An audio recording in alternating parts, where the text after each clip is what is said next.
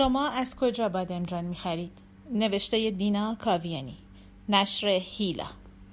سال انتشار 1391 گوینده دینا کاویانی. برای مامان و بابا که در گوشم قصه خواندند و رضا که به قصه هایم گوش داد. دینا کاویانی. داستان اول. یک سیب زمینی برای پوست کندن. برای مصطفی مستور که وادارم کرد سیب زمینی هایم را پوست بکنم صبح با تنبلی خودم را از زیر پتو بیرون می‌کشم گل سرم را از روی پاتختی بر می دارم و با چشمان نیمه باز به آشپزخانه می روم. زیر کتری را روشن می کنم. برای دخترک شیر درست می کنم. در خواب شیشه را دستش می گیرد و با ولع شروع می کند به خوردن. از گوشه چشم نگاهم می کند تا مطمئن شود کنارش هستم. هنوز کمی شیر در شیشه مانده که شیشه را کنار می زند. انگشتش را در دهان می‌گذارد به پهلو می شود و می خوابد. نگاهی به ساعت می اندازم. حوصله ورزش کردن ندارم. همانجا کنار دخترک دراز می کشم. باز دیشب بیخواب شده بودم. پلک هایم را روی هم فشار می دهم تا بخوابم. فایده ای ندارد. هزار آدم و خاطره در ذهنم هیاهو به پا می کنند. فکر می کنم هر قدر هم بنویسم باز هم هستند. صدای سوت کتری بلند می شود. آرام از کنار دخترک بلند می شوم تا بیدار نشود. یک لیوان چای سبز دم می کنم. می گویند لاغر می کند. در این شش ماه که معجزه ای ندیدم.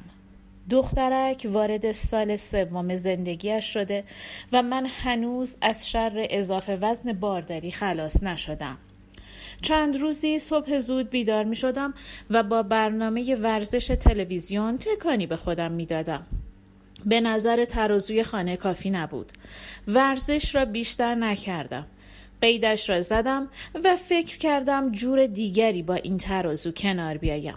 حالا هم به معجزه چای سبز دلخوش کردم. ظرف های شام دیشب روی ظرفشویی تلمبار شدند. دو قطره سس هم روی میز بد جوری توی چشم می‌زند. فکر می کنم دو قطره سس روی میز عنوان جذابی برای داستان باشد. یک لیوان شیر برای خودم می ریزم و به طرف کامپیوترم می روم. روشنش می کنم. از وقتی کامپیوتر را روی پیشخانه آشپزخانه گذاشتم هیاهوی آدم های توی سرم کمتر شده شاید فکر می کنند فاصلهشان تا جاودانه شدن کمتر شده. آبی به صورتم می‌زنم ویندوز خودم زودتر از کامپیوترم بالا می آید. در آینه نگاهی به صورتم می اندازم. صورتم را کرم می‌زنم. پوست دستهایم هم خشک شده. کرم نمی‌زنم. بماند وقتی کارهایم تمام شد. فکر می کنم چقدر کار عقب افتاده دارم. کارهایم تمامی ندارند. تا به آشپزخانه برسم سر راه تلویزیون را هم روشن می کنم. زنی با هیجان از کرم حلزون تعریف می کند و از فکر اینکه برای درست کردن یک قوطی کرم چند تا حلزون کشته شده دلم می گیرد. بقیه کانال ها هم چیز بهتری ندارند. یکی چاقت می کند، آن یکی وعده لاغری یک روزه می دهد. حداقل یک سالی خیلی به غذایم توجه نکردم که چاق شدم. از فکر لاغری یک روزه خندم می‌گیرد. تلویزیون را خاموش می کنم. بوی پیازداغ همسایه از لای پنجره خودش را به آشپزخانه بیبوی ما میرساند. هنوز فکری برای نهار نکردم. قابلمه را باید بشویم. می‌خواهم پنجره را ببندم که میشنوم دورها زنی می‌خواند. پنجره را بیشتر باز می کنم. صدای زن و بوی پیازداغ با هم میریزند توی آشپزخانه. ویندوز هنوز بالا نیامده. دست کشار دستم می کنم و به جان ظرفها می افتم. آب روی بلوزم می پاشد. با خودم می گویم از دفعه بعد حتما پیشبند می بندم. پیشبند نوعی سال هاست روی دیوار جا خوش کرده. صدای زنگ تلفن بلند می شود تا دخترک بیدار نشده به زنگ دوم نرسیده با همان دستکش کثیف گوشی را بر می دارم. یادم باشد تمیزش کنم فکر می‌کنم بهترین آژانس خبری دنیا هم بدون حضور زنان خبرهایش ناقص میماند. نمی‌دانم چطور ممکن است هر روز یک ساعت حرف و خبر دست اول برای هم داشته باشیم. ولی داریم. در قابلمه را که می‌گذارم دخترک بیدار می شود نیم ساعتی می شود که کامپیوتر در حالت انتظار فرو رفته. امروز دیگر نمی‌خواهم خاموشش کنم. هنوز ظرفها در ظرفشویی ماندند. قابلمه اولویت داشت. صبحانه دخترک را می دهم. وقتی سرگرم بازی شود بهترین وقت نوشتن است.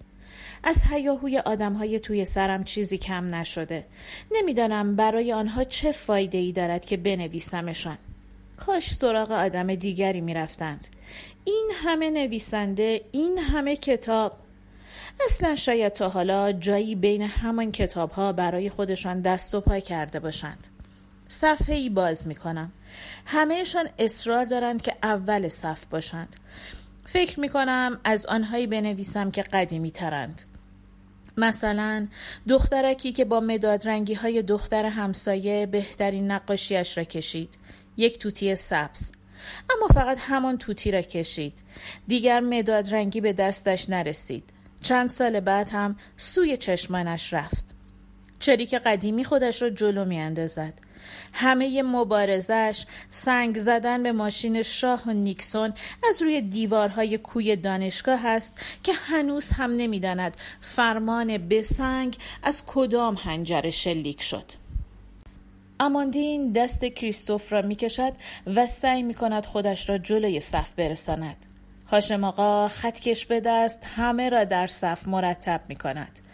بعد نمی‌دانم سر و کله گلابی از کجا پیدا می شود و خودش را میرساند اول صف.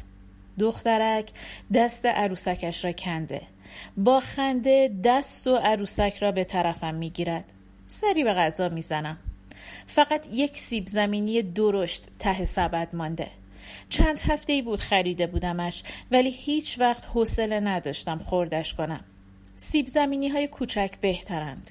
هم پوستشان راحتتر کنده می شود و هم راحتتر خورد می شوند اما این سیب زمینی بزرگ انگار نفرین شده است.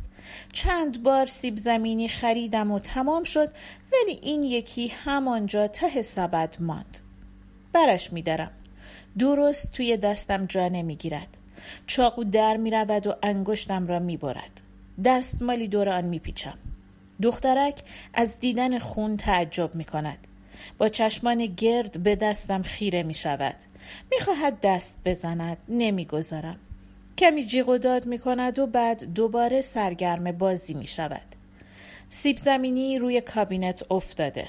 کامپیوترم روشن است و خط سیاه کوچکی روی صفحه سفید بزرگی هی می رود و می آید. آدم های توی سرم همدیگر را حل می دهند تا به سر صف برسند. آن دستم که انگشتش نبریده روی صفحه کلید میچرخد تا بالاخره روی حرفی ضربه بزند. می‌دانم تنها مشکلم همان انتخاب حرف اول است. بعد همه چیز پشت سر هم می آید. حتی صف آدم های توی سرم هم مرتب می شود. بوی غذای زن همسایه می آید. پنجره را می بندم. دخترک نق می زند. گرسنه است. خط سیاه کوچک روی صفحه سفید بزرگ همچنان میان ماندن و رفتن دو دل است. سیب زمینی را بر. خط سیاه کوچک روی صفحه سفید بزرگ می نویسد زندگی آقای گلابی با تاریخ این مملکت گره خورده است. البته باید گفت آقای گلابی اینطور می خواهد و این خواسته ریشه در تاریخ این خانواده دارد. گلابی بزرگ پدر بزرگ آقای گلابی وقتی هنوز گلابی نارسی بود در جستجوی نامی و نانی راهی تهران شد. این شروع تاریخ رسمی خاندان است که البته مثل هر آغازی کمی هم ابهام دارد و به هر بهانه‌ای می‌توان تغییری در آن داد. ظرفهای شام در ظرفشویی تلمبار شدند. دخترک خوابیده و مرد میان تبلیغ کرم حلزون و داروهای تقویتی نگران گل سوم آرژانتین به آلمان است. خط سیاه کوچک جایی پایین صفحه بزرگی که دیگر سفید نیست باز میان رفتن و ماندن دو دل است. کامپیوتر را خاموش می‌کنم. به دستهایم کرم می‌زنم. بریدگی انگشتم هم آمده. داستان دوم آپارتمان شماره 17 آپارتمان شماره 17 یک طبقه پایین تر از ما دست راست قرار دارد. پنجره دو نبش آن از یک طرف به خیابان باز می شود و از طرف دیگر به محوطه بین دو بلوک دید دارد درست مثل باقی آپارتمان هایی که روی آن هستند تنها تفاوتش پرده پنجره آن است که از ایستگاه تراموا هم دیده می شود و حتی بیشتر از پرده آپارتمان شماره 28 که پرچم کانادا است جلب توجه می کند. پرده پنجره آپارتمان شماره 17 تصویر چگوار است. اینجا چه روی تیشرت خیلی از جوانها جا خوش کرده. جوانهایی که چفیه دور گردن میاندازند صبحها به دانشگاه می‌روند عصرها در کافه ها قهوه می نوشند و شبها در ایستگاه های مترو آواز می خوانند. اما تا حالا پنجره ای ندیده بودم که برهنگیش را با تصویر چگوارا پوشانده باشند. به خیالم. ساکن آپارتمان شماره 17 دانشجوی سی ساله ای با موهای فرفری و بور باشد. عینک گرد بزند و قد کوتاهی داشته باشد. تاریخ بخواند و تمام مدت کتابی در دست بگیرد. به ظاهرش اهمیت ندهد و موهایش مثل قابلمه روی سرش سبز شده باشد. صبح زود قبل از آنکه پستچی نامه ها را بیاورد از خانه بیرون بزند. لابد برای همین است که هیچ وقت او را ندیدم. لابد شبیه کریستوف است. دوست اماندین البته خود اماندین اینطور می‌گفت. خیلی هم نمی‌شد به حرفهایش اعتماد کرد. چند باری که در رستوران دانشگاه تنها دیده بودمش و سراغ کریستوف را گرفته بودم گفته بود سفر است و اینجا نیست و از این بهانه ها همیشه کمی بعدتر کریستوف را یا توی کتابخانه می دیدم یا در صف فروشگاه جلوی خانه که باگتی در دست داشت و آنقدر غرق کتاب خواندن بود که نفر پشت سر چند بار به شانهش می‌زد تا جلو برود. همان دفعه اول هم که خانه علی و دورنا دیدمشان گفتم به هم نمی آیند. رضا گفت باز خال زنک شدی. ولی من روی حرفم هستم. آخر اماندین با آن موهای هویجی بی حالت و صورت بی احساسش کجا به این کریستوف می آید که اگر موهایش را بزند نیم متری از قدش کم می شود و آنقدر موقع حرف زدن هیجان دارد که فکر می کنی همین الان با اسکندر کبیر یا به قول خودش الکساندر قهوه خورده؟ وقتی فکرش را می کنم حرسم می گیرد فکر می‌کرد چون خارجی هستیم می‌تواند هر دروغی تحویلمان بدهد. یک بار بعد از اینکه چند بار شام را خانه ما و دورنا خورد بعد از ظهری برای قهوه به خانهاش دعوتمان کرد. رضا که اصلا برای خودش علا حضرتی است و تکبر فرانسوی ها را دوست ندارد نیامد. علی هم بهانه درس آورد. با دورنا رفتم. بیان که راجع به کریستوف چیزی بپرسیم بی مقدمه گفت کریستوف برای تحقیق روی تزش دو هفته به آکسفورد رفته و تا آخر ماه هم نمیاد. تفلک نمی‌دانست دم در ورودی کریستوف را دیده بودیم و کلی هم با هم چاخ سلامتی کرده بودیم. خیلی دوست داشت با کریستوف زندگی کند. نه اینکه اگر با هم بودند آپارتمان بهتری می گرفت. هرچند شاید یک علتش هم همین بود چون همیشه می گفت از آپارتمان ما خیلی خوشش می آید. آپارتمان ما مخصوص زوجهای بدون بچه بود و از پنجرش تمام حیات پردار و درخت مجتمع خوابگاه ها دیده می‌شد. اتاق خوابش هم جدا بود. بیشتر به این دلیل که آپارتمان آماندین در حقیقت استودیوی کوچکی بود در طبقه اول که از پنجرش فقط تنه کلفت درخت ها دیده می‌شد و دیگر هیچ. آپارتمان خیلی دلگیری داشت. البته خودش هم دختر جذابی نبود یک ساعتی هم که با او بودی چهار تا جمله بیشتر نمی گفت و آن هم تمام از کریستوف بود که چطور عاشقانه دوستش دارد برخلاف او کریستوف آنقدر حرف می‌زد که بعد از یک ساعت لشکر اسکندر از یک طرف در مقصد میتاخت و جنگ های صلیبی طرف دیگر قربانی می‌گرفت. نمیفهمیدی زمان چطور میگذرد و البته حرفی از اماندین نمی‌زد. آخر سر هم کارشان به جایی نرسید. چند وقت پیش که با دورنا به فروشگاه رفته بودیم اماندین را با پسری عرب دیدم. البته به روی خودش نیاورد که ما را می‌شناسد. فکر کرد آنقدر بیکاریم که تمام دروغهایش را باور کرده باشیم و الان تحویل شازده بدهیم. امروز بالاخره ساکن آپارتمان شماره 17 را دیدم. درست ساعت نه و سی و پنج دقیقه که برای برداشتن نامه هایم رفتم پایین دیدم دست کلیدی روی قفل در صندوق شماره 17 است. تصویر کوچکی از چگوارا هم به آن وصل بود. خیلی خوب شد.